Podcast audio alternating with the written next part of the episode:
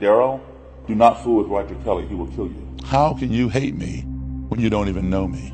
I began seeking out members and leaders of the Ku Klux Klan. I'm not saying ship them back to Africa, although that wouldn't be a bad idea. Ku Klux Klan, an unashamedly extreme right wing sect with one fanatical aim white supremacy.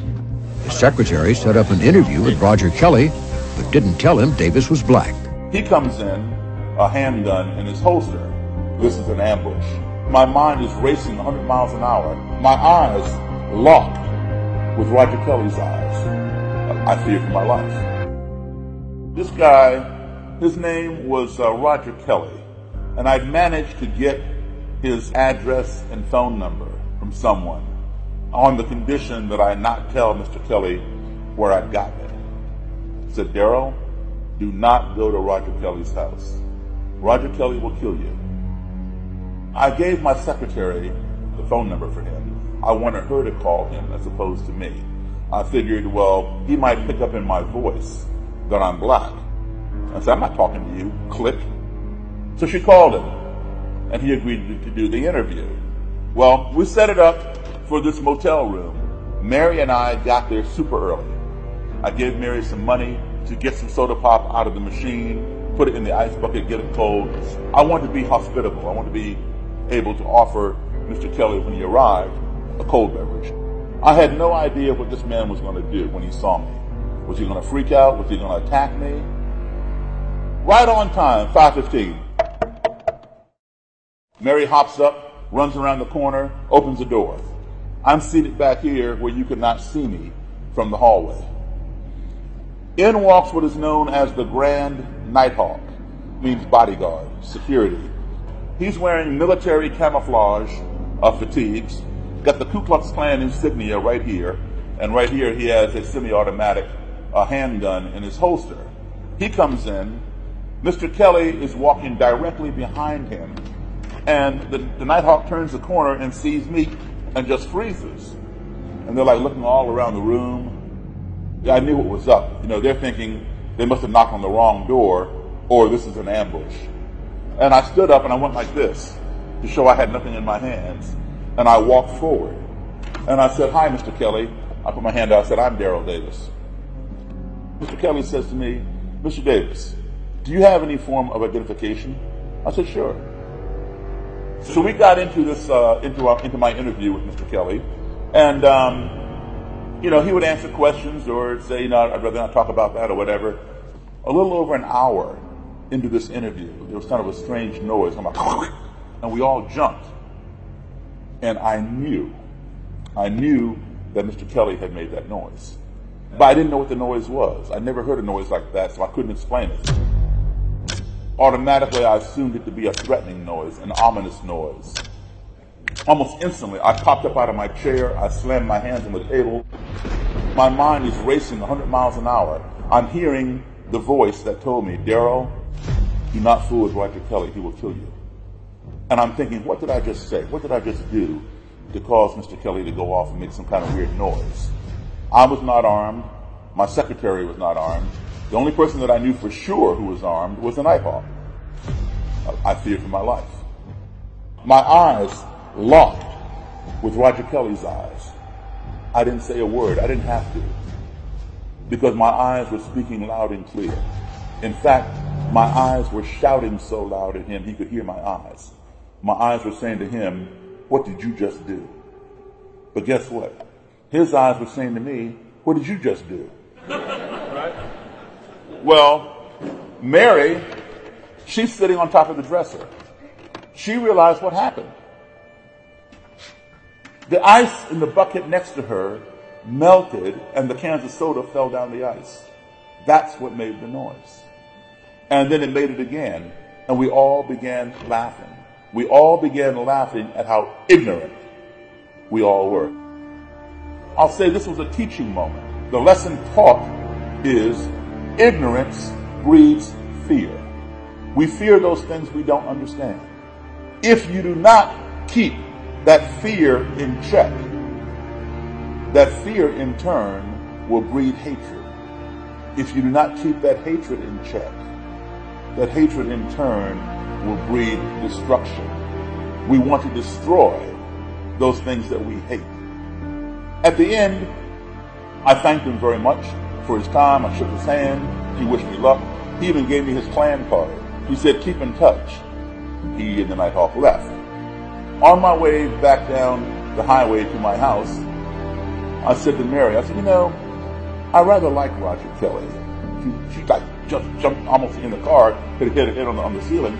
She said, well, he doesn't like you. I said, yeah, I know. Now understand something. I did not respect what Mr. Kelly had to say. However, I am going to keep in contact with him. I would call him uh, when I had to play a gig up in uh, Frederick, Maryland, or that county. Say, hey man, I'm playing, you know, wherever. Come on out. He'd come. He'd bring the Nighthawk, and uh, you know, he'd come down to my house, and the Nighthawk would sit on my couch next to him. Sometimes the Nighthawk would get bored and pull out his gun and just like twirl it on his finger while Mr. while Mr. Kelly and I are talking. Now, here's a man who did not like me, who felt that he was superior to me, but yet he would sit at my dining room table and eat with me. or we would go out and have lunch or dinner. So this went on for a couple of years. By the end of a couple of years, he was coming down to my house by himself, no Nighthawk. He trusted me that much. He began inviting me to his house. I'd go to his house, I would see his Klan den, where he would have his Klan meetings, things like that. I picked some more notes from my book. Then he began inviting me to Klan rallies. The strange relationship of a KKK wizard and his black buddy. They talked and talked some more. Davis learning about the Klan, Kelly learning about Davis. We get to know one another and we do different things. You know, it's it hasn't changed my views about the Klan, you know, because my views on the Klan's been pretty much cemented in my mind for years. Mr. Kelly and I would continue our conversations even after my book came out. Over time, that cement that he talked about that held his ideas together in his mind began to get cracks in it. He began questioning some of some of his thinking based upon the conversations that he had with me. And then over more time, that cement crumbled and fell apart. And then a few years back, guess what? Roger Kelly quit the Ku Klux Klan. I got more respect for that black man than I do you white people. Sometimes we don't agree with everything, but at least he respects me to sit down and listen to me. And I respect him to sit down and listen to him. Do you think that you had something to do with Roger Kelly leaving the Klan? Oh, I know I did. It was an exchange of information made him rethink his ideology. And when Roger Kelly quit the Klan, he gave me his robe and hood. He and I became the best of friends.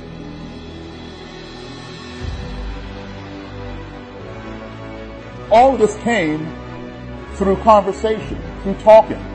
When I first began interviewing Klan members, they felt I was inferior. I had nothing to offer in terms of my opinion. But then over time, as the relationship develops, slowly but surely they began asking me questions. That was the first clue that the tide was turning. Oh, all of a sudden, my opinion matters. Let's see where this is going. As a result, active Klan members have renounced that ideology. And in doing so, they turn over their badge of honor, their uniforms, their, their swastika flags. So thank you.